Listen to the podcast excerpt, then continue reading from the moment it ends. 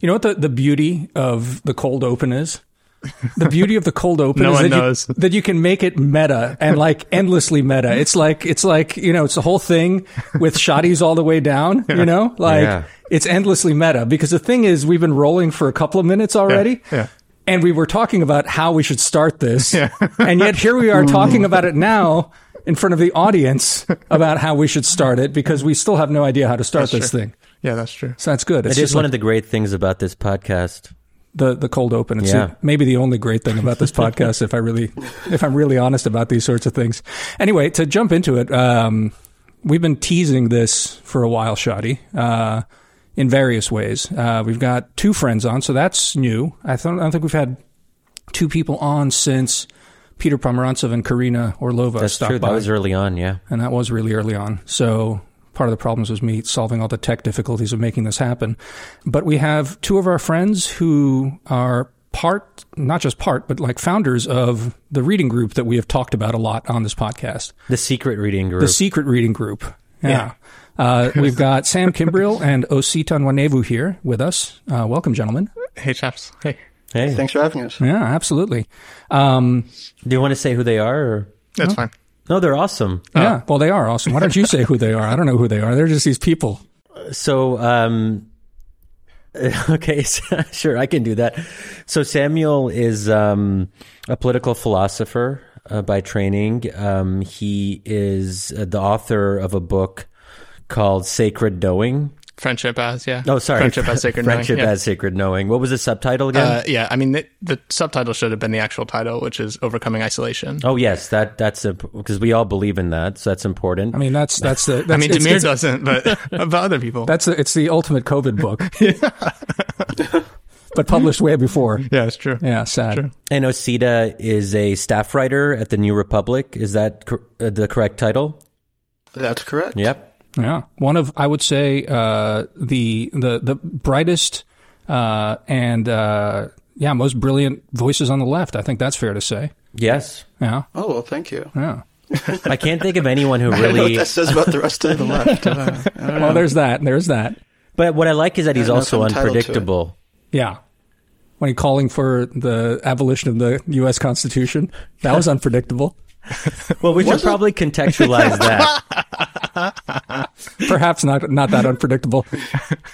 Yeah. Anyway, contextualize away, Shadi or Osita. Who wants to? I'm sure it'll come up in the in the conversation. We don't have, um, unless probably will, Osita yeah. wants to say a word about it. Yeah, okay, maybe you're right. Since the conversation is will probably tend that way, uh, it's it's uh, it's worth uh, it's worth maybe saving. Anyway, I don't know, Osita. I don't know. Maybe you start us off and, and say a few words about about uh, you know the idea behind this reading group. I, I joined a little late. Uh, Shadi's been there since the beginning, I think. Um, and I don't know, just say say a few words about like you know what did you guys what were you guys thinking when you were doing it? Because you know just from my from my side of it, uh, it's been an incredibly rewarding experience. Um, it's been like a really interesting and uh, fascinating group of people, several of whom have already been on the podcast. Uh, and it's just, I don't know, for me, it's been a, a enriching from just like a, a friendship beyond the intellectual aspect of it. It's been really great. So I don't know. Why don't you guys just uh, tell us a little bit about what, what, what was, what was on your mind when you, uh, when you came up with this idea? Yeah, I mean, so Sam's really been the lead here, but you know, I, I met Sam first at a Super Bowl party, actually. That's right. Uh, because at- we both at love Liz football Bruenig's- so much. Because we we're just insane football heads. That's right. obviously.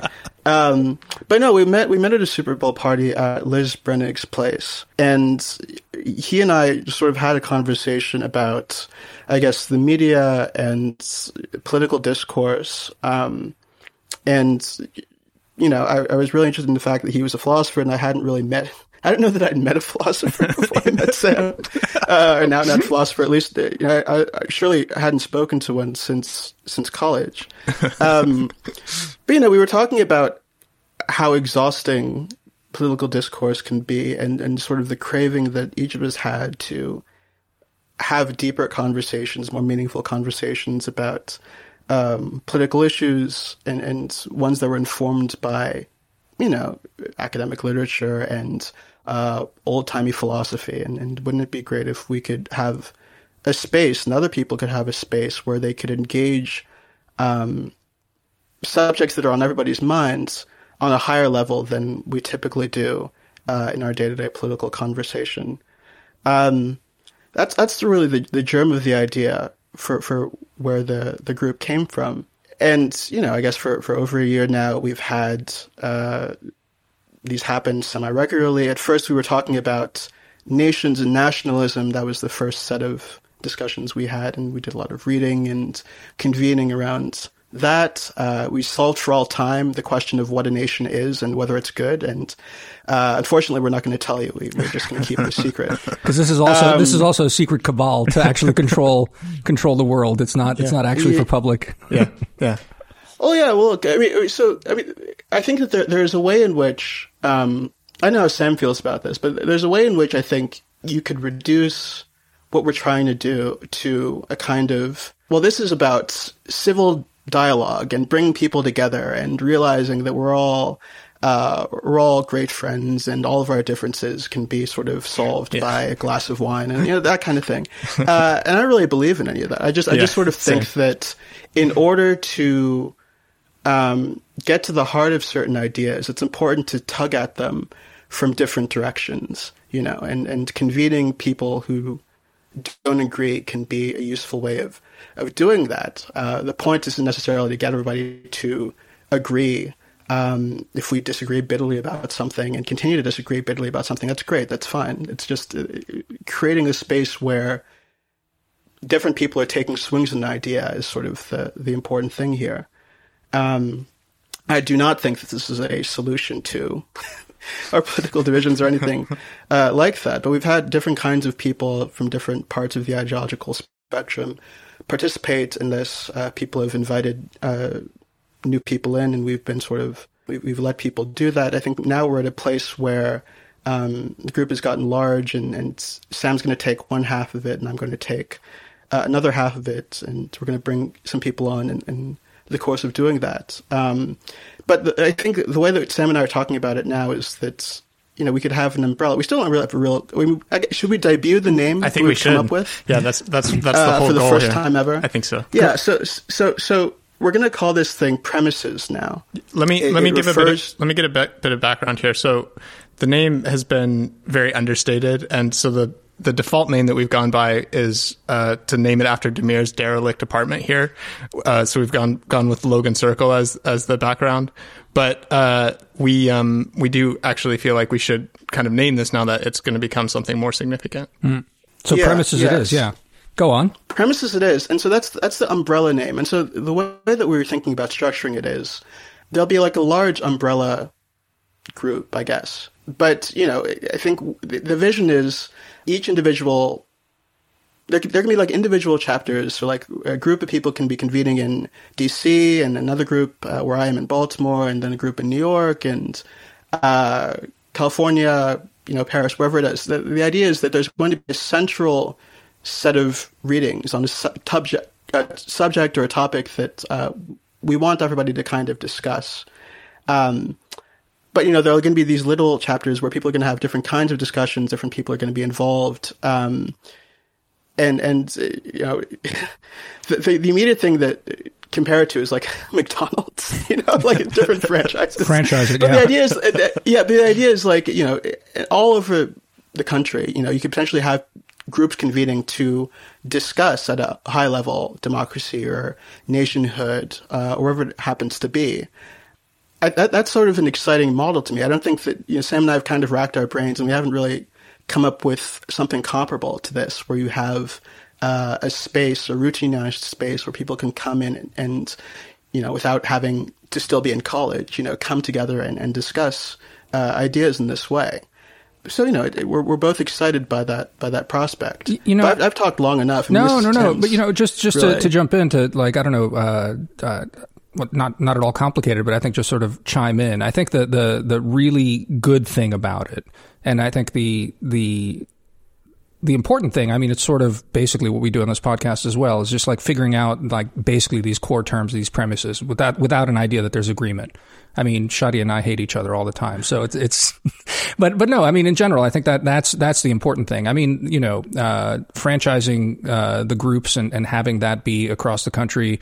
Uh, I, I think there's a lot of potential for that. But I, the real the real selling point is is this is not, I think, um, the idea of uh, building consensus and bring, building some kind of unity on it. It's in fact, it's in fact, in fact, like Shadi's favorite thing. It's agonism in, in a lot of ways, like yeah. uh, idea-based agonism. Yeah, I mean, it's really core to what wisdom of crowds has always been about, which is we're not trying to persuade or convince or win arguments. The goal is to interrogate why we believe the things that we believe. And that just seems, I think, for all of us to be the most interesting thing. And it's a lot more interesting than um, a debate that is about claiming victory over an opponent. And that's really the cool thing about being part of this um, secret reading group cabal is that we have we are actually quite different. I mean, there are there are major divergences that have made themselves apparent over the past year and a half, but I don't think there's ever been a time where that's been a problem. So we're, in some sense, we're all comfortable with the notion that there are no solutions to the problems that we're exploring. And that's, I think that's also hard sometimes for Americans because when we see problems, we immediately instinctively look for a solution. We're a can do people or society or whatever. But I think it's, I think the much better approach is to say some problems don't have solutions and that's okay and to sort of suspend that. We can be in this kind of perpetual suspension of not having an, a definitive answer to a question and never once, um, has it, um, kind of um, devolved into argument or anger or people not wanting to talk to each other again. Uh, maybe just were really lucky that we were Sam and Osita were able to pick people who they knew were just very respectful. But I think that it's possible to be civil without seeking civility or consensus in the way that American American commentators talk about it. Like if only we can come together and agree and be fluffy and all of that. No, we can be respectful, but we can really hold true to profound differences in how we view first principles. So, I mean, Sam, where do you come at this from? Like, where's where's your background? I mean, I, I I really wanted to at some point just throw in that Mel Brooks joke about the stand-up philosopher. Remember that one? was, I think History in the World Part One. Did you bullshit today? No. Ah, bullshit artist. Anyway, no, but I, so uh, talk a little bit about the role of philosophy. I think, like what you think in the the uh, um, because I was a philosophy undergraduate. I, then yeah. I, I, I, drifted to other things. So I mean, it's it's it's at least it's been so uh, nice to have the leisure to do this kind of stuff a little bit on the side. But I don't know, just talk a little bit about you know you as a philosopher, and yeah. you know because yeah. uh, all the rest of us we're we're we're far too practical. Yeah, yeah. I mean, so I, th- I let me um, go um, over the same story that Osita just told and kind of give a little bit of my perspective about it. So, um, so he's right. So we met at Super Bowl party. I think we were like sitting in the dining room talking about Kafka instead of um, like whatever. And um, and I um, I've had this sense for a while that disciplines like the ones that I trained in um, have um, a lot to say about the kind of direct pressing issues that we are facing as, as sort of societies and people and have a kind of skill set which uh, is at least submerged in places that people from the outside don't recognize outside the outside the university. Um, but there's also an absurdity there, which is that all of these people are mainly writing for one another, um, mainly sort of uh, sitting in uh, dusty lecture halls, not able to kind of articulate in any deeper sense um, what what their their livelihood has to do with the broader society. And so I've been really intrigued since being a postdoc in this kind of project of how could you um, develop a, a, broader pedagogy for this kind of thing in public. And so Osita and I, I think, just really had a kind of meeting of the minds about that from very different angles. For me, so I really agree about this basic, this substantive point that Shadi was making, which is that there is a kind of way that we're not going for consensus. The idea that we're just going to talk about ideas and then we're all going to come out of these th- these readings agreeing with one another and suddenly the soul of America will be healed or something is very very far away from our our approach. But I'm not sure that for me personally that doesn't mean that I'm a nihilist about about how reality works. I, am not sure about Damir. Right. Damir, Damir um, this may be something that w- that we should actually argue about a little bit. But um, for for me, I actually I think that part of the reason why I think allowing these conversations to uh, go in a very diverse set of directions the reason that I have confidence about that is actually because I, I do have a pretty basic sense that reality is big and it's big enough and it's worth kind of wandering through it and figuring out all the like strange idiosyncrasies to it. And I should say, so I, I lived the first um, nine years of my adult life in, in Britain and um, moving back to the States, this has been one of the principal things that has been really shocking to me is the way that Americans kind of go for consensus and for smaller rooms as quickly as possible. And, and I, am not actually totally sure about why that's the case. I wonder sometimes whether it's because it's such a big country and we do have so many diverse opinions that people sort of shelter in small communities in a way that they, you know, people that already think like them and, and feel comfortable and then just don't have a, a strong public ethic for how they come together. I'm really interested in sort of a very different project than that.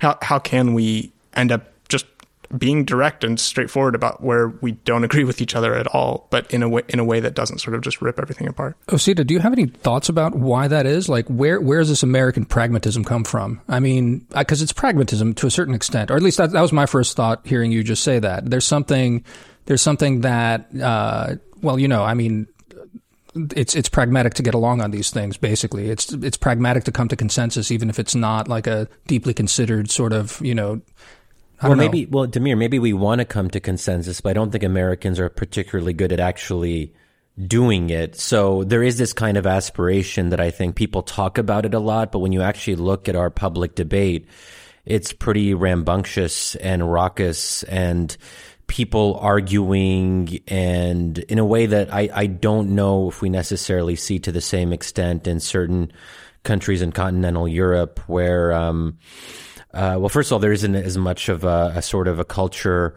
of um, of of kind of free association, civil society, where people are kind of just entre- you know political and media entrepreneurs starting their own publications, their own online outlets, podcasts, not to the same degree as the U.S. So the U.S. has this increasingly and incredibly diverse space where people are arguing very vociferously and every and a lot of people say they want consensus but actually what they're doing is um, is is c- kind of contributing to this very almost like this wild you know free for all the podcast world i think is sort of like the wild west in a way but also i think clubhouse is the new emerging medium where everyone's just kind of doing their own thing and it's no surprise that Clubhouse is most popular in the US. It's gaining in other countries in Europe, but it's it's still not, you know, still a long way to go. And that's perhaps because these social media platforms are starting here, but um, I think there's a kind of tension there between like how we want to be pragmatic and get along, but we're actually not getting along. Well, Osita, I'll let you jump in a second. Just maybe one other to as you react to Shadi. Uh, the thing that that that that also came to mind as Shadi was just describing this is the fact that you know the American Revolution, the rest of this was all is pamphleteering as opposed to book writing. It was it was a profusion of pamphlets, and and a lot of this rambunctiousness comes from a certain kind of I don't know. Is it is it a is it a shallow approach to it, like a more sort of vituperative and yet like less grappling with things? I don't know, Osita. What do you think? I mean, I, I think it would be important to to sort of draw a comparison between our intellectual and political climate here and what prevails in Europe, which I can't really do. I've only ever been in America and I haven't really spent very much time in Europe. But part of me kind of feels like we believe in consensus so strongly in this country because we've had a comparatively stable history with less kind of tumult than, than, I think most European countries. I mean, to the extent that we've had violence on this continent, for the most part, it's been violence that we ourselves have been perpetrating. And I, so I think that there's a way in which that stability allows us to tell ourselves a story that everything that exists here is the product of some kind of consensus and uh, forward, consistent forward motion in history, right? Whereas in Europe, you can't really allow yourself to believe that just because everything's been a mess for so long and uh, everything's very contingent and uh, unstable.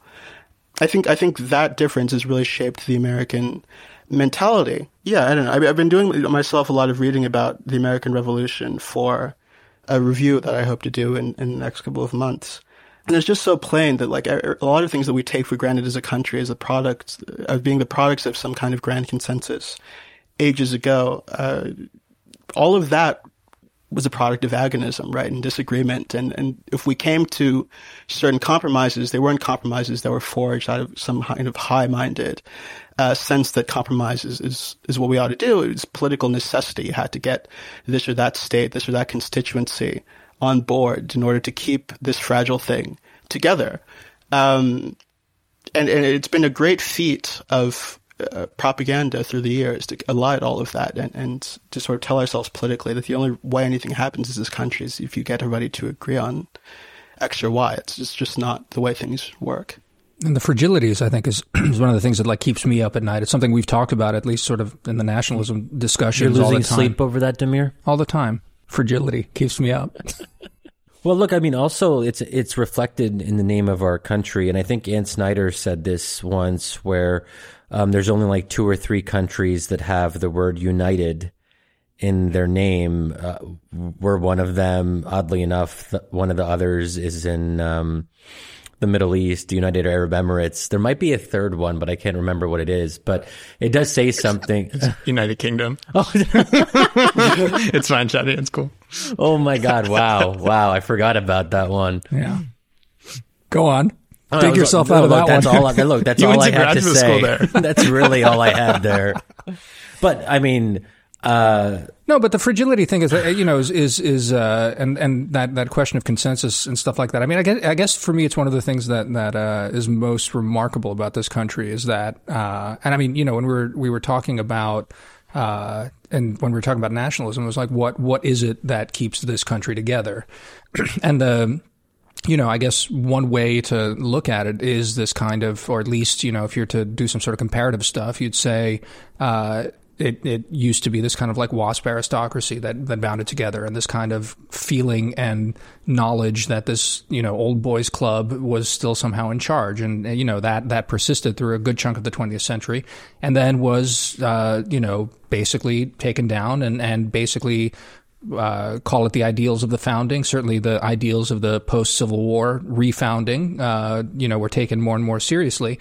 Um, and the question is, is, is you know, uh, is the idea enough? And I think it would be a mistake to say.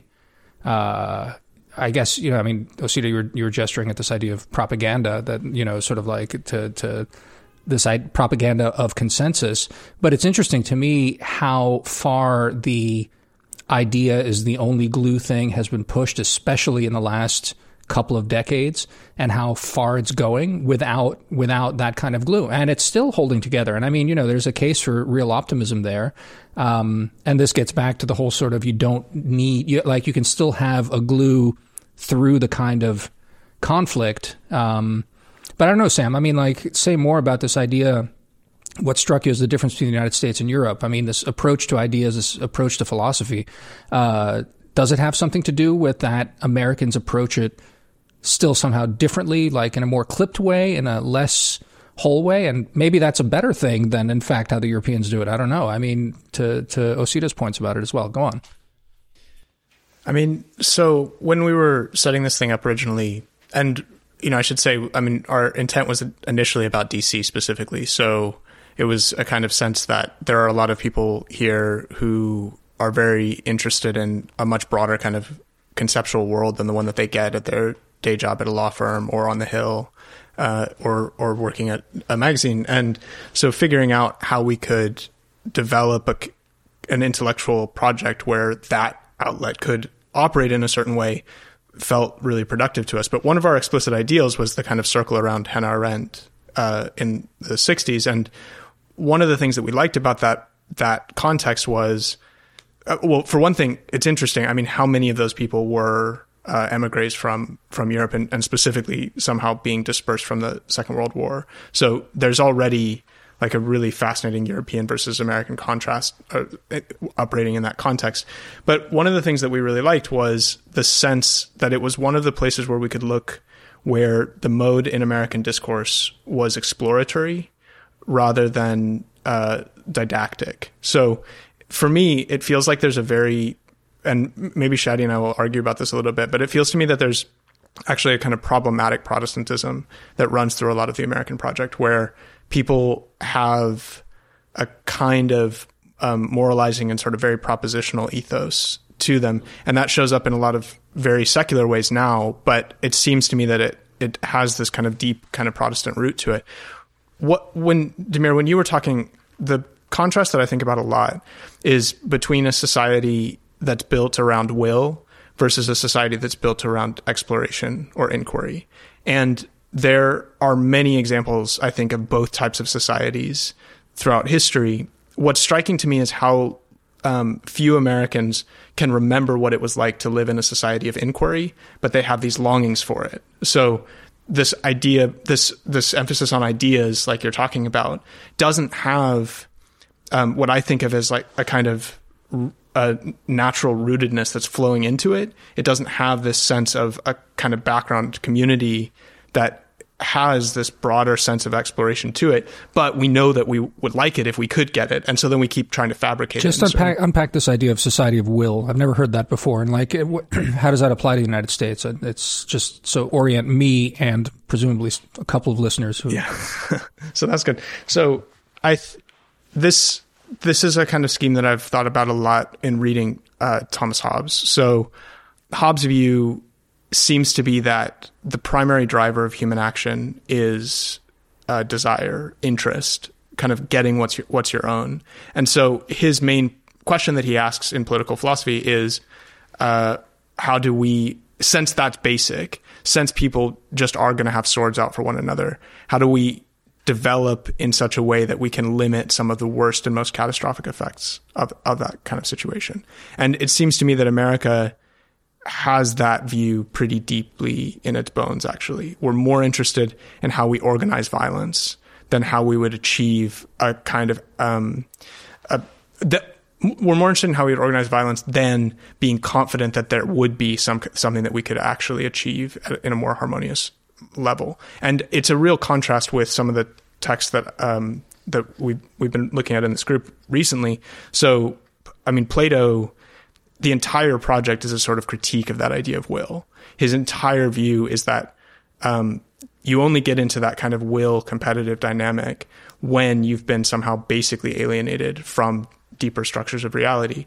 And, uh, you know, that's a real debate. Which one of these is actually real? And Plato feels the real burden to have to argue it and argue it and argue it. But, but he does in the end have that kind of confidence. And I, I find that kind of contrast really fascinating. So yeah, yeah. Um, but interesting then that that uh, the attitude is so Protestantism maps onto Hobbes.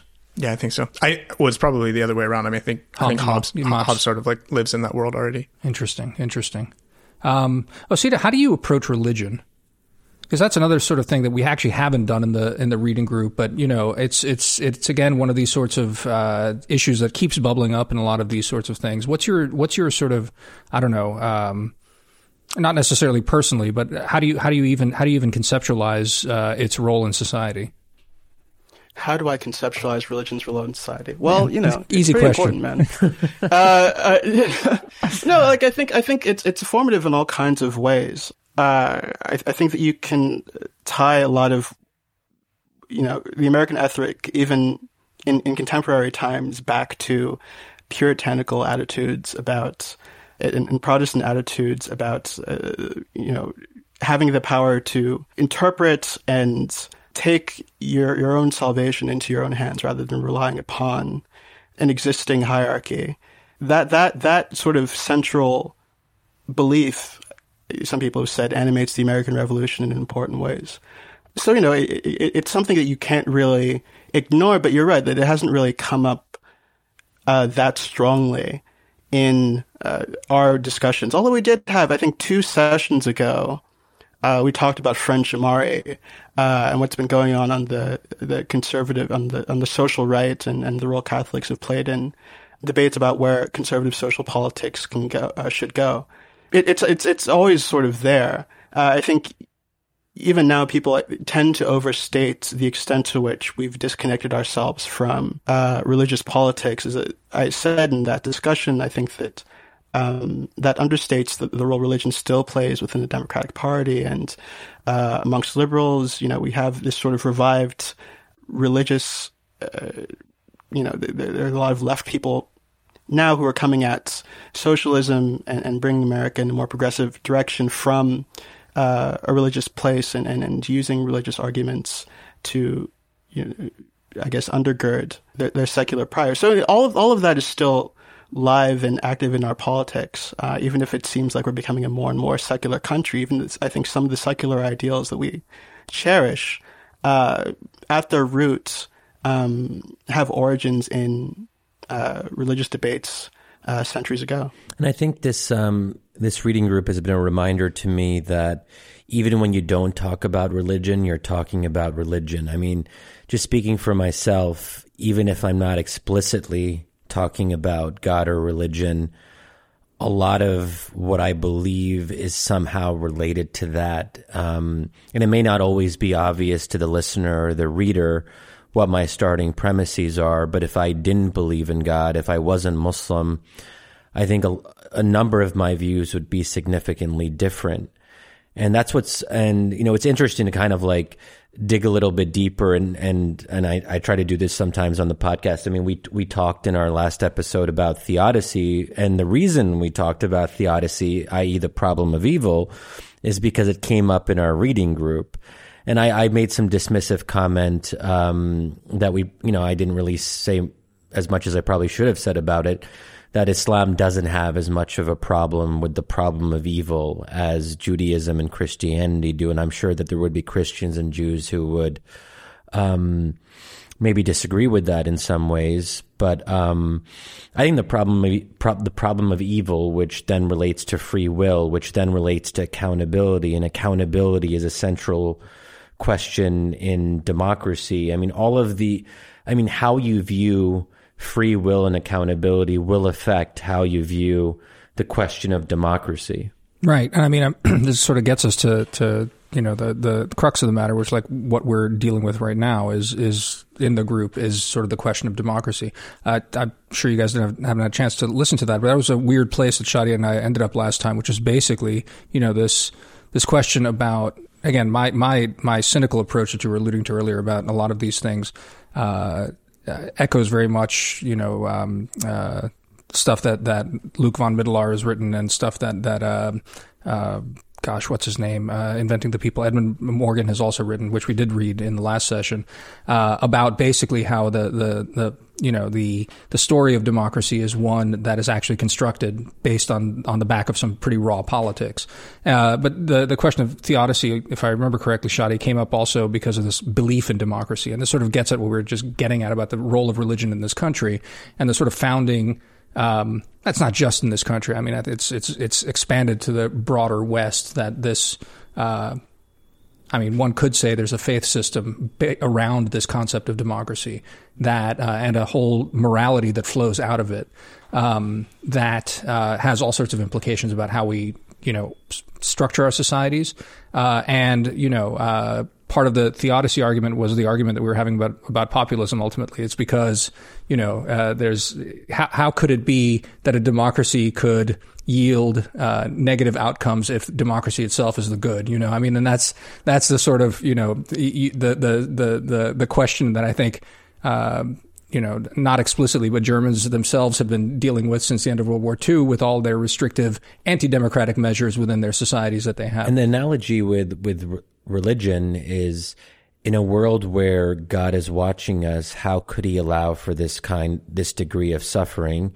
So then you have a godlike arbiter in Western democracies. And in Germany, they have something called, uh, I always forget the name of it.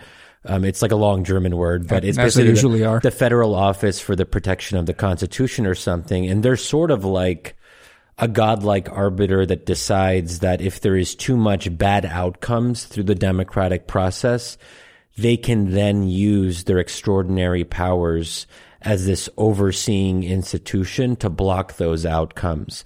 I don't believe that God should interfere and stop suffering for complex reasons, but briefly, if God stopped individuals from committing bad acts, that would undermine the whole system of accountability that is fundamental to the idea of religion because how can you be condemned to hell or how can you be rewarded with heaven if God is stopping people from acting according to their own free will? So, uh, let me say a couple things about this this question about religion. So, for me, one of my primary uh, areas of interest and the place where I read a lot is in late antiquity because it strikes me as I'm very interested in these periods when there are wildly diverse views that are kind of having to come into con, con, uh, contest, contest with one another in some way or other.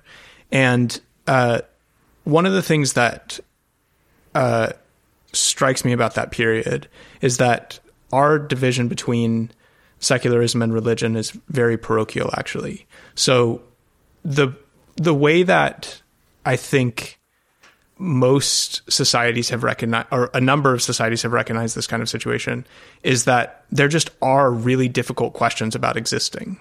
You end up waking up into this place. It's very confusing.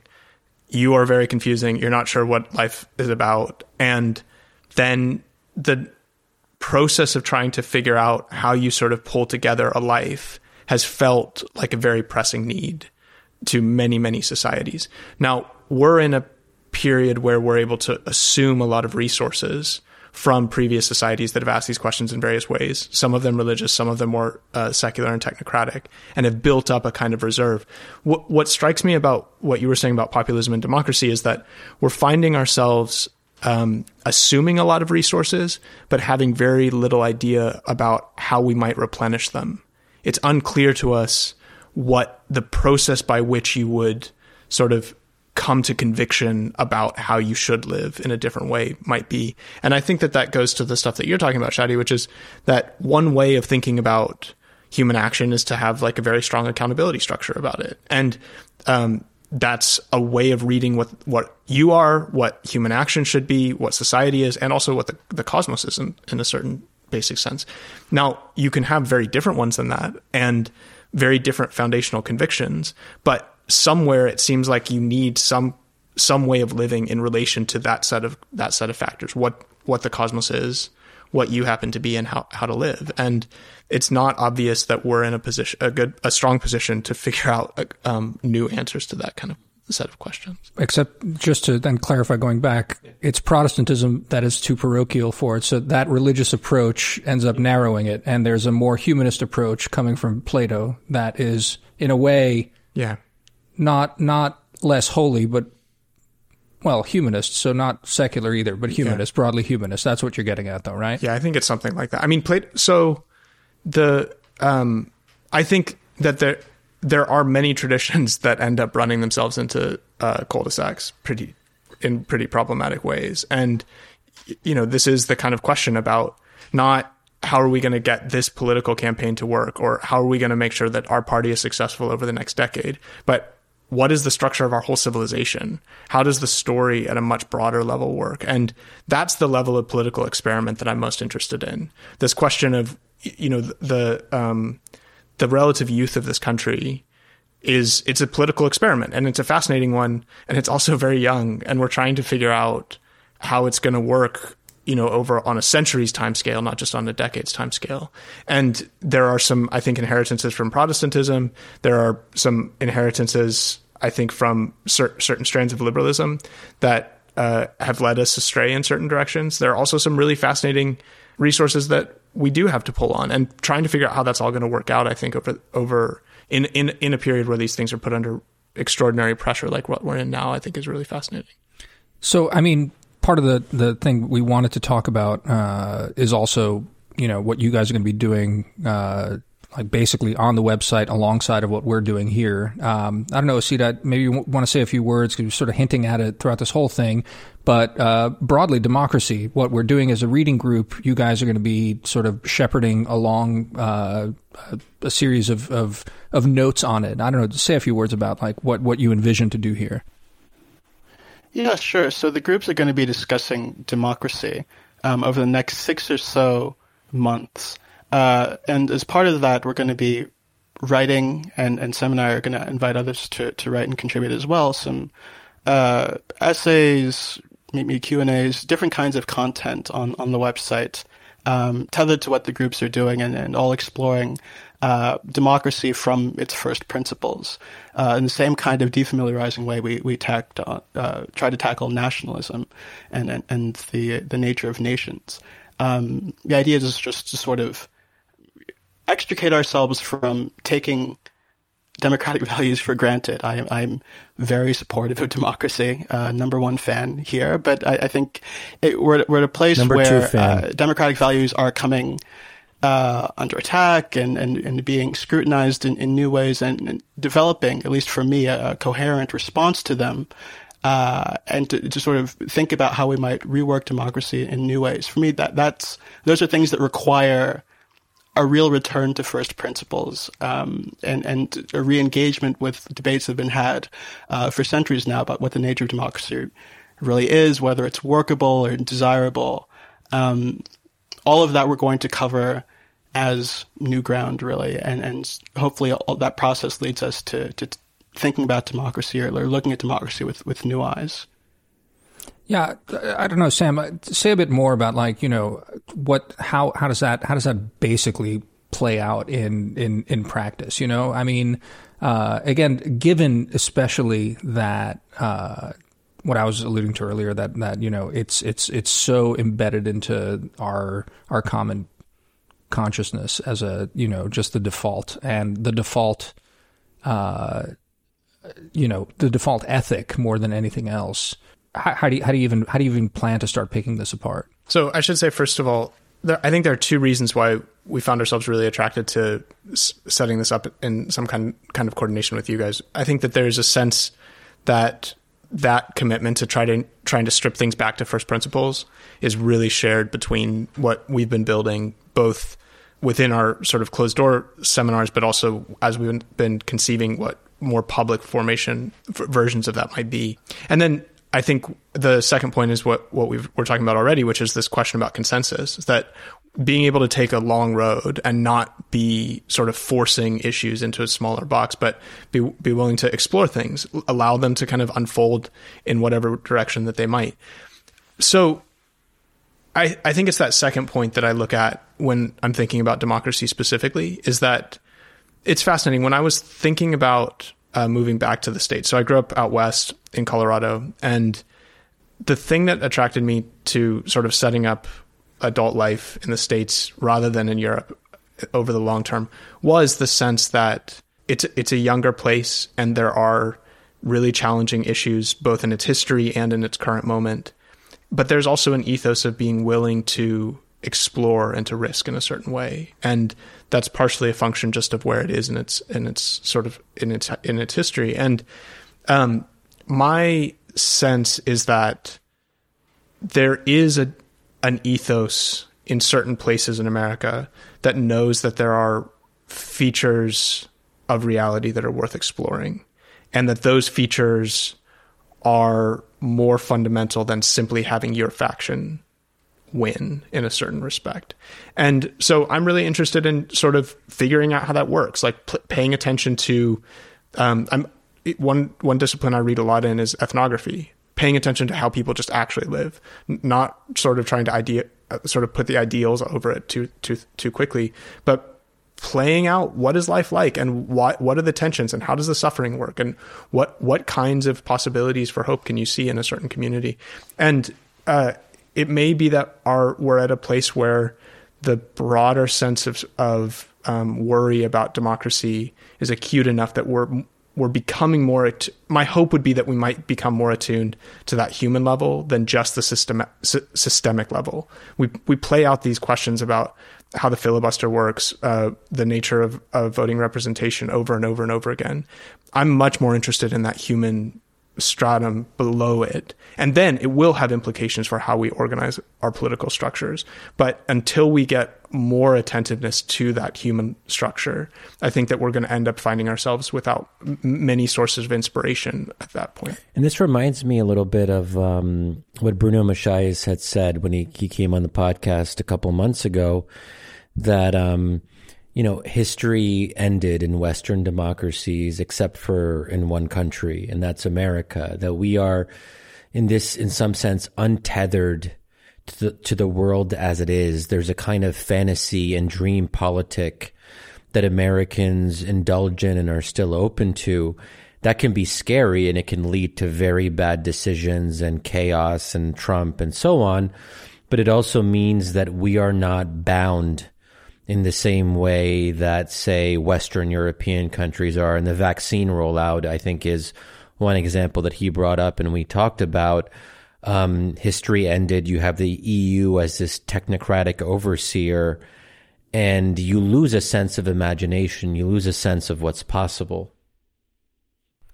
Yeah, I mean, we could we could really no. I mean, I, am just I'm I'm just really trying to think which way to take that because I mean, you could you could get into to all sorts of interesting uh, political debates about this, but I I do also think we probably want to stay away from no, those we don't, right now. No, no, we don't want to talk about the vaccine. I'm just giving that as an example. No, no, no, not as a vaccine, but just basically, I mean, even throwing it out there as to you know what is the what is the role of the state, and then you know the proper role of the state in these sorts of things. I mean, I guess that you know it gets back to the that that that question about the special sauce in the United States, right? And and you know some of the things uh, you have been alluding to, well, both of you guys have been alluding to, uh, is you know it's it's it's it's part of this this kind of uh, religious conviction. It's kind of it's part of this. Well, on the one hand, parochialism, but also this kind of openness, right? Um, that that leads to experimentation. Um, so I, I don't I don't know exactly how that maps onto uh, political preferences, basically, you know, and like the the role of the state in, in actually doing some of these things. I mean, there's there's the obvious sort of dumb uh, libertarian argument that obviously, you know, these things sort of uh, what is it? What do they call it? Emergent order or whatever it is that that they talk about and uh, invisible hands and the rest of this. But but then there is the the other question of of the failures of the overweening state and all of this, and and uh, ultimately, basically. Uh, yeah, even even the role of the nation state. I saw our friend Nils Gilman wrote an essay uh, saying that that in, in Noema magazine just came out saying that in fact uh, you know, the very idea of the nation state is completely becoming outmoded, that the problems are too big and too small at the same time. So it's just completely useless. And even, even, even went so far as saying that the problems of populism are the fact that, you know, the, the, the demos is becoming frustrated with the inefficacy of the, that sort of middle layer. So that we need to devolve up and down at the same time. I mean, this all slots into this question of democracy. And again, this sort of faith that we have in it. I don't know, Osita. I mean, as a as a as a man of the left, where do you where do you even sort of where do you even start tackling these sorts of things? Well, as far as the nation state goes, I mean, you know, everybody who's on the left has to hold out a hope that um, you can achieve someday a kind of global solidarity uh, where political borders that exist today aren't really relevant and everybody's living um, with some dignity that, that you know doesn't matter where you are. You know, you're part of an international working class that, that, that has power and, and all of those things. But I, I think that ultimately, in practical terms, um, achieving that world uh, inevitably starts uh, with achieving uh, those kinds of changes at the nation state level. Um, and so, the, the, one of the big questions for the left now is how do you how do you offer a critique of the American nation in ways that allow you to be politically functional, right? I mean, you were talking about the extent to which we, we believe in experimentation in this country. There's kind of like an openness to, to new things. I actually, I, I really take the opposite view. I think that we are astoundingly stuck and set in our ways. I mean, we, you, said at the beginning, I, wrote this thing, uh, not too long ago about abolishing the Constitution and replacing it with uh, with some other order. people are very scared of this mm. idea and, and react very I'm strongly emotionally it. to it. Sorry, I'm scared of it. Shadi's Shadi's got his hand up, it's shaking, terrified. He's scared of it. But look, like you know, I, I think it, it is striking given how radically we came into an existence, uh, how people Uh, how, how tethered people are to the existing form of government and to the existing constitution and to existing ways of, of thinking about politics. I mean, the constitution we have, as I point out in this essay, was the product of what was essentially a coup. These, these people came together. They saw that the Articles of Confederation, or you know, preventing the government basically from collecting on uh, taxes and, and implementing the austerity policy that they wanted to, to implement. They're like, we can't we can't have ordinary people uh, rising up and, and saying they're not going to pay taxes. We need we need something that's going to create a strong government to replace it. So they ignored the process that the Articles of Confederation laid out for amending it, came up with a completely new document, basically strong armed all of the states into ratifying it. That's that's how the Constitution came to be. And so for people to react kind of emotionally and and you know, so strongly the idea that we could basically do the same along democratic uh, values and, you know, and, and, replace the constitution we have with some other document someday or some other kind of order. Um, I think that tells you how, how, afraid people can be in this country of, of really rework, reworking things and going back to first principles, in part because yeah, I think it was Irving Howe who said this. I'm not really sure, but I think, I think it was him.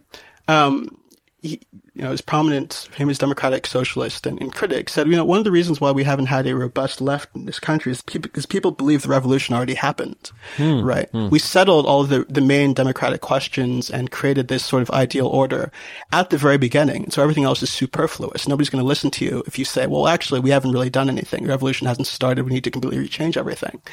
Um, I think that's generally true. I think that Americans believe that they have developed the ideal political system and we're just going to have to solve all of our problems working through it um, from here in, until the end of time. And so the challenge for the left is how do you challenge that perception and, and level critiques of the existing political order and American history uh, in a way that doesn't just sort of turn people off and and um, in, in a way that, that keeps you politically viable. Um, and that's a very sort of it, it's not like a high level question, but it, it does speak to sort of uh, this high level concern that Sam was kind of talking about about um, you know how, how do you open the door to inquiry? And and how do you create a, a, kind of intellectual environment where people are capable of thinking about things in, in an abstract way and it's really hard. Like I, am not a believer, as I said at the very beginning, in this kind of model of civil discourse that gets battled around, where you assume everybody's a rational actor and open to argument, and if you make the best argument, that's going to win, and uh, people are going to agree with you, and that's the, the, process of deliberation by which progress is made. I, I really, really don't believe in that at all. I think we have a society where different coalitions assemble uh, on the basis of their interests, and some win sometimes, and some lose other times. And uh, that contest is one the left is going to have to win, uh, not necessarily by sort of abstract arguments, but but it is going to be important on some level to to break through emotionally, um, and and kind of break up the the kind of attachment people have to the existing order of things in this country. So I've I have a question, Osita, and you know maybe we should actually have an episode at some point about you know whether the Constitution should be abolished or changed significantly, and and that could be like a fascinating conversation at some later point. Maybe it'll come up in some of these democracy um, essays that we publish. But I, I guess, and this is where I, I maybe don't have the courage of my own convictions as someone who claims that they're an agonist and I'm comfortable with conflict there's also a part of me, as Damir has noted before, that recoils from too much conflict, that I start to get a little bit jittery, precisely as you suggest, that I do have my limits.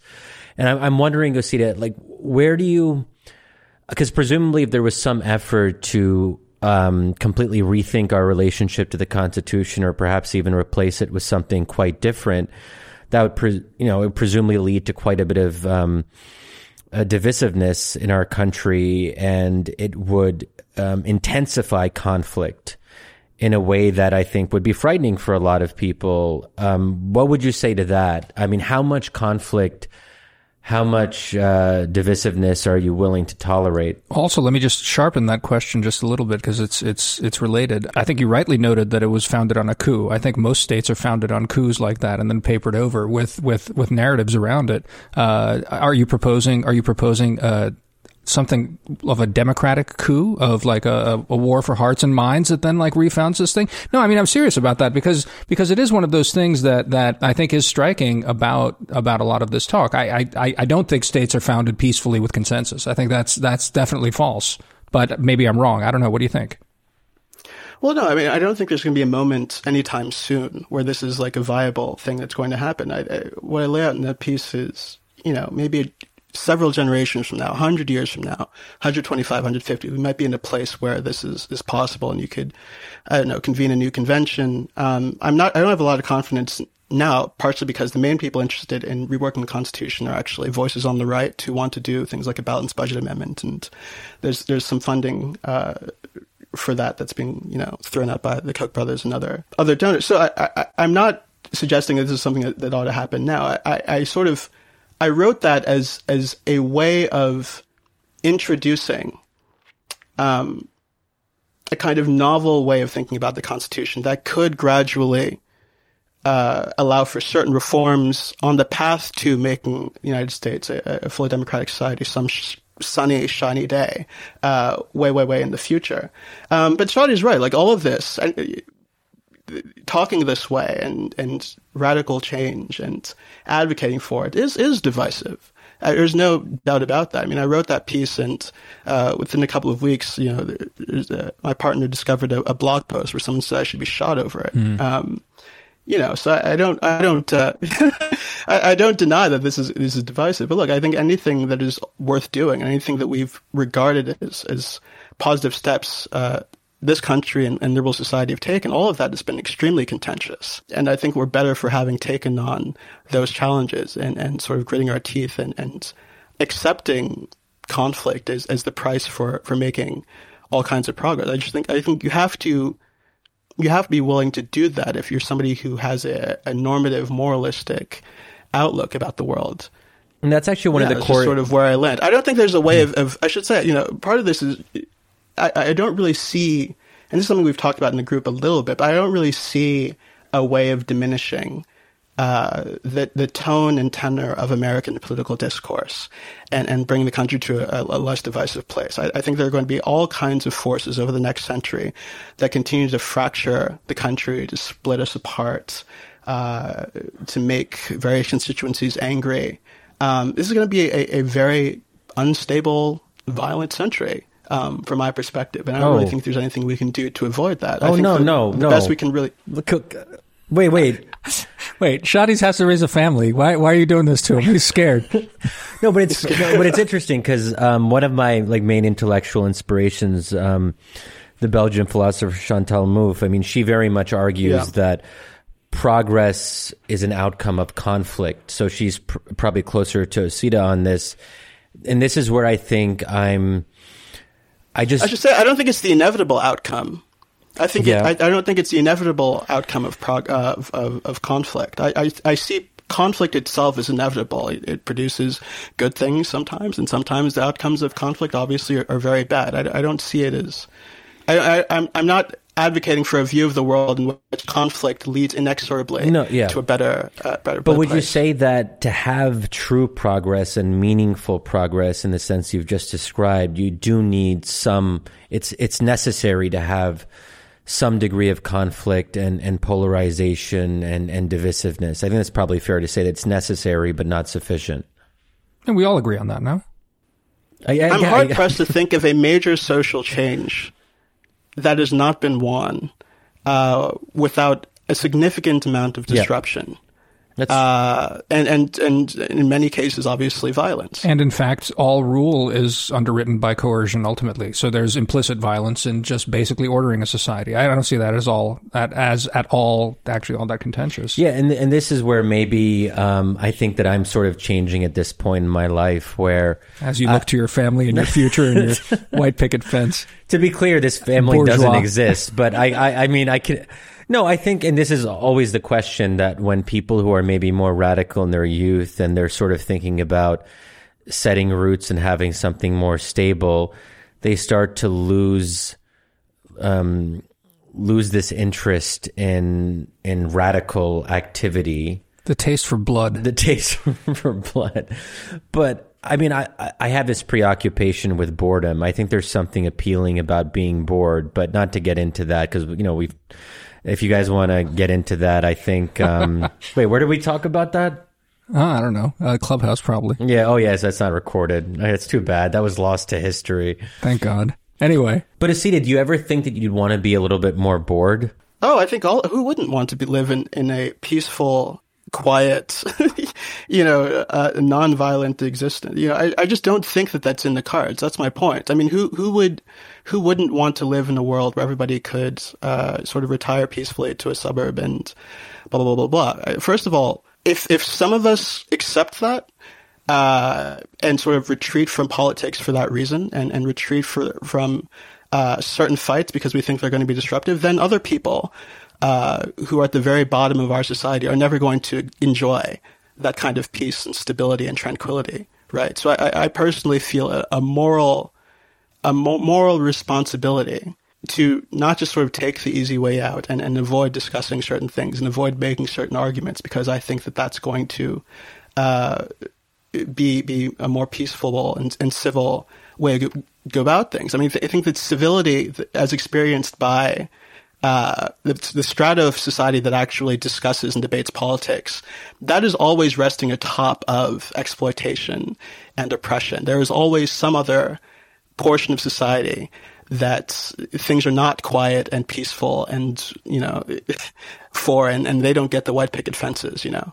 Um, so that's just kind of how I feel about it. I, and, and the other thing is, I said, like, I, I just don't think that we can even expect, even political elites necessarily in the century ahead, uh, to live at a distance from disruptive forces. I mean, I, I, my politics at this point and, and, you know, what you deem as, you know, as, as a radical stance. I mean, it, all of that is sort of animated by reading about climate, honestly. I, I think that climate is probably the area that has shaped my own political shift over the last five or so years um, more than anything else. I mean, it is just a fact from my perspective that countries like the United States, as developed as they are, as, as rich as we are, are going to be really upended by climate impacts.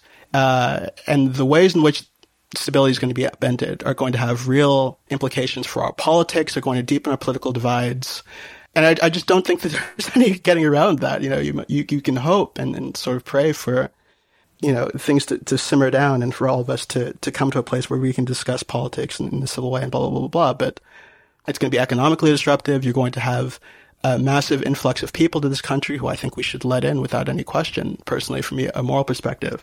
Um, but there are all kinds of things that are going to really radically disorder politics in the century ahead. And, and I just don't think that hoping uh, otherwise is really productive. The thing that strikes me that the difference between uh, basically Osita and I is that Osita is a much more moral person than I, and as a result, I think that's the difference between a more left leaning and a more right leaning person. Ultimately, is that it comes down. No, I mean I'm, I'm actually I mean I'm, I'm sort of joking, but uh, but I'm sort of serious about that. And I mean uh, I I don't I don't really quibble with anything that, that he said there, except the part where I, and I mean, maybe this is a way to sort of circle back to the, the core question of democracy and how these things are structured. I'm just, I'm, I'm skeptical of, I guess, morality carrying the day in some, in some of these questions. Like, I mean, uh, you know, it's fine to, it's fine to, to, to, to say that, you know, we have a moral responsibility to let people in, but the, pol- the political realities of that, I just don't think we'll admit it. And so similarly, as we're talking about the founding or refounding of the, of, uh, of the republic, one way or the other, I, I, I think such things happen by, by means of coercion and coups, not by means of suasion and, and the changing of a polity's sort of, I don't know, moral commitments. I, am just very skeptical of that. But someone on the right would say that they're more moral because. Yeah, but. No, no, I'm just explaining what yeah. they would say is um, that if you have too much conflict and instability and opening up the borders, that it's hard, that does complicate, say, um, conserving the family um, and uh, preserving traditions and building things that can be very meaningful on the local or community level. And that if you have too much instability and you don't have enough security, a lot of those fundamental building blocks of society come into question. So I think there is a way to make a moral case for um, a more stability or security oriented approach to American life. I just want to just put Just no, that, that's that fair. That's fair. I mean, I, mean, I, I think I, I think that's possible. Yeah, go ahead, Osita. Sorry. I, I, think that's possible. I just don't think very highly of the argument. I mean, I, I think that if, if, conservatives are interested in expanding family values and and and you know restoring the American family and increasing uh, religious uh, belief and church attendance and all of these great things that social conservatives claim to be interested in. The number one thing they can do is expand immigration from Mexico and Latin America. Right? These these are populations that are extremely religious. Uh, family is very important. Uh, you know, if if they were genuinely interested in those values, I think there would be, a, you know, a very strong case that the immigration policy of the last uh, administration uh, on, on those grounds was, was pretty indefensible and, and, and you should really re-examine it if you, if you claim that you want to sort of have a more socially conservative, more, more Christian aligned, uh, population. So, you know, I, I, I, think that you can argue things, uh, both ways. I, we should probably get Sam in here because Sam, uh, well, Sam, uh, Sam I, is, is, is looking for a higher level. No, no, no, for uh, sure. And, and I think you know we'll we'll uh, we'll we'll let Sam sort of elevate us now for this thing. I just want to just quickly say that by you know the the distinction between me and you, Osita, is I'm not really on the right is the thing. I, I have no truck with yeah. these family people. I don't care about them either. but anyway. Um, I don't know, Sam. Uh, Sam, I don't, why don't you say a few words then? Basically, I mean, you know, this was sort of a, a taste of some of these sorts of yeah. these sorts of debates that we're having. Uh, you know, I, I like. I think specifically the the the role of democracy for me, you know, I mean, it's funny how even before uh, you guys had told us that you know you're planning to sort of do democracy as a sort of next phase of this, uh, it's something that's come up a lot with what Shadi and I have been talking about because I think it is so foundational to America, to America's self-conception, to the American idea, and to basically whatever you know we as intellectual flaneurs think we're doing. You know, it's just it's it's somehow it's. Uh, it's it's it's key to everything. Uh, so I don't know. Uh, I don't know. Elevate elevate our little shit fight here to something to something more meaningful. well, no. So so I think that the main the main thing that I feel as I listened to uh, this last segment was this sense that the key questions are still um, not systemic questions. So as we're talking this out, we're saying something about how the um, the structures of the country, whether it's related to uh, Im- immigration, to uh, climate policy, to the the, stru- the structure of the Constitution, um, that all of these things need to change, and that it's going to be a feat of political organizing. So, the the thing that I'm always especially interested in those kind of conversations is that that seems like the way that um, people who do all of us who do have a significant amount of kind of access to power in a certain way would think about it is that we do have the capacity to kind of design or blueprint society in a certain respect. But that's that's a couple of steps removed from the questions. I mean and osita i'd be really interested in, in this. So so certain aspects that draw me to the left um, tend to be the ways in which it's attentive to uh, suffering and to things that have been neglected by sort of broader forces, broad, broader sort of social projects as they, they've sort of run their course forward. And I, I think that that's um, incredibly admirable about the left. And I, I find myself uh, very deeply drawn to it. And, and both Shadi and I were kind of in Bernie circles for um, that part of our, our political cycle. And it, and it very much had to do with exactly that kind of, um, that kind of, that kind of feeling. But the part that I end up then usually sort of distancing from a little bit is the sense that um, the way that this will all get resolved is by a sort of feat of political will by which a new structure can get put in place. And th- one of the reasons why I tend to be resistant there is that it seems to me that a lot of the acts of barbarity in history tend to ha- happen based upon um, expectations that we could sort of solve the human condition in a really basic sense. Um, and I think this goes to the this issue about democracy that we've been talking about and um, sort of the, the relative success in in America versus Europe during the pandemic. The weird thing about the pandemic is that like this is the most his- historically normal circumstance like of them all. Like this idea of disease sweeping across a population is not at all surprising. Like this happens over and over and over again, and um, and yet we've treated it not like a kind of story about human life. We've treated it like a story about political organizing that somehow states have been massively negligent in their duties and that uh, we can play out this like calcu- this very complicated calculus about which states and which aspects of their political structures actually turn out to have been able to accomplish this thing well. Whereas, I mean, sure, like the question about vaccine distribution, about um, t- testing, all this stuff that we went through throughout this entire process, those are important questions. But it's also just the case that this is um, a very, very normal circumstance, and figuring out what kind of human resources you have in the background in a population to be able to approach something as normal as like sort of waves of death sweeping across a continent. Um, it seems to me a far more uh, pr- preliminary question to these subsequent questions about what kind of political organ- uh, structure we're going to design. Yeah, you know, I think that's true. And, and, you know, there are a couple of sessions last year where we talked about the pandemic and, and what it meant. Um, and one of the questions I remember raising when we were doing that was, you know, why was it uh, that even given how many people had died, uh, you had not really seen a whole lot of public grief um, in response to what to, to what was happening. We're now at a point where over half a million people uh, have been killed, and, and I don't think we've really seen uh, any kind of expression of public grief that on that that's sort of commensurate. With what, what do you and, mean public grief, you know, well, I mean, just sort of, you know, in, in the past where we've had kind of like natural disasters or terrorist attacks and this or that, there has been a real effort, I think, on the part of political leaders to uh, memorialize the dead in a sort of really explicit yeah, way. Right. Um, in, in a way that I don't think we've seen here quite yet. You've had people make speeches about how bad it is and how sad it is that people are dying. But I, I think that there's something very different about this. Uh, in contrast to what I remember 9/11 being like, yeah, in true. the aftermath of that, um, in a way that I guess it's hard for me to summarize and, and capture. But so I, have been thinking and thinking and thinking about that question for the past year and, and why that is.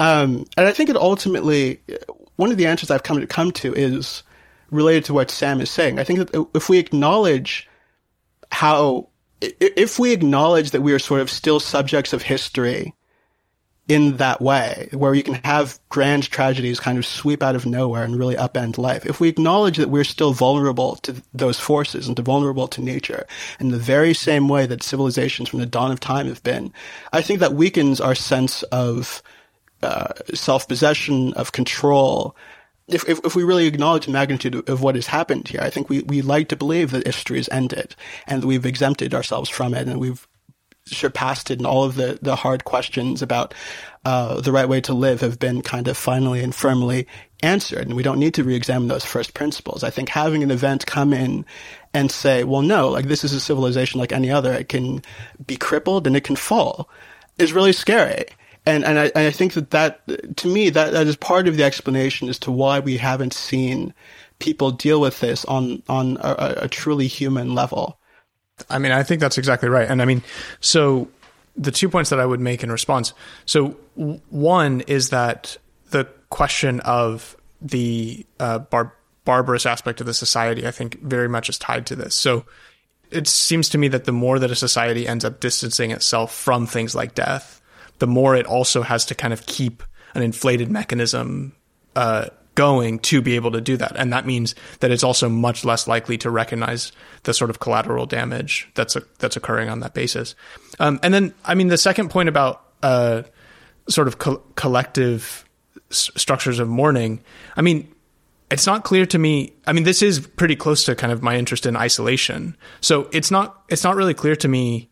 It, part of the issue of loneliness and the division of people at like a very micro relational level does have to do with the fact that we're kind of ashamed of of all of these like much more human features. And so you know for for me like the kind of structure of philosophy is playing with the highest and the lowest levels. So you keep alternating back and forth between those and then maybe on that basis you can work out some stuff in the middle. But the question of like direct human vulnerability at the lowest level and then these big questions that we're asking about whether the cosmos hangs together what what it means for a society as a whole over you know centuries time span to be able to have coherence. I think those are the questions that i'm most interested in. And um and and part of this is being able to approach a time when you have a half a million people die and not just have it be something that each individual family, a lot of poor families, also some sort of middle class and wealthy families are having to face just completely on their own resources without a sort of broader social structure that makes that possible. And so maybe maybe the way to to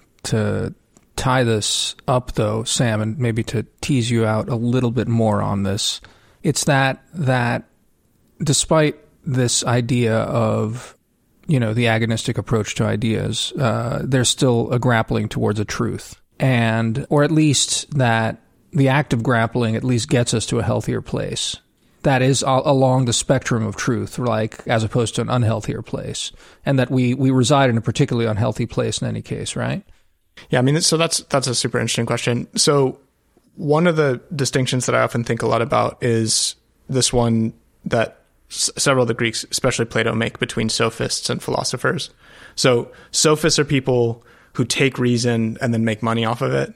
So they just go out and sell their craft in the market, tell all of these big inflated stories, have sort of nice marketing campaigns, and then, as far as we can tell, end up being fabulously wealthy based upon it. Pundits, uh, pundits, yeah, yeah, pun- yeah, pundits in, in contrast to professors. Um, and then the point about philosophy is that um, it's it's the people that have recognized that if they're going to follow this path of reason, they're going to end up in in a world that they can't control, that doesn't become their slave, that's not something that is just simply able to be turned into a subject to their whims. And that's the one that I'm much more interested in. Like what it turns out to be, how you end up sort of uh, um, articulating the final vision of that, I think is a really complicated it's it's not something that you can sort of define down into a specific political project, into a you know a particular uh, piece of property that you own and own within your lifetime. But it, the whole argument, the whole sort of um, a, the witness of that entire tradition is that's a life worth living, even if it turns out very badly for you, like it does with Socrates. It's still something that's worth that's worth pursuing, and that's that's I think finally kind of my interest in it. Well, all right, gents. I mean, I think this uh, at least sort of gets us at a to a good place to you know announce that we'll be launching uh, sort of an intro essay by the two of you, and then sort of opening essays by both of you uh, later this week as we as we get the uh, uh, the podcast ready. Uh, you know, the reading group is still technically in a beta stage as we you know now experiment with splitting off like an amoeba like, splitting the one body into two other separate globs and see how they grow. Uh, but the ambition is, I think, is is uh, is is really inspiring, and it's really awesome to be part of something like this because I, I do think that uh, you know something like this really does have the the the chance to be pretty big.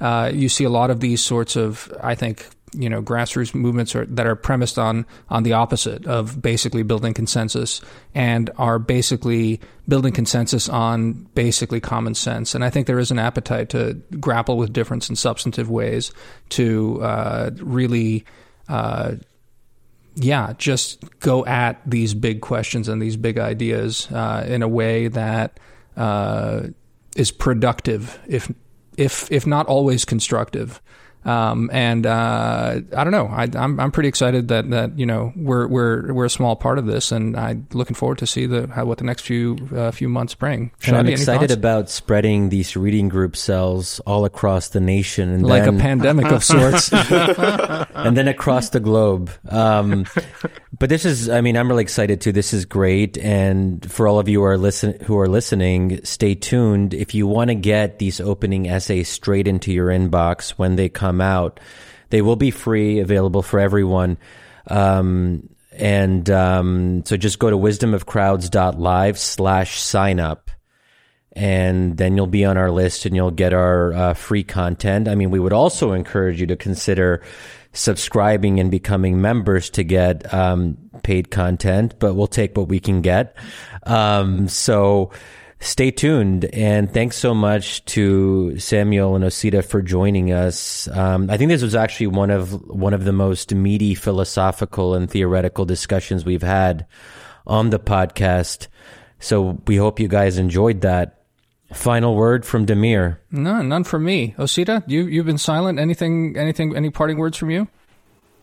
I don't think so. I, I just think this is a great conversation. I'm glad you uh, you invited us. Oh, excellent. All right, Sam. Great. Likewise. Thank you guys. Good night, guys. See you guys. Bye. Take care. Bye.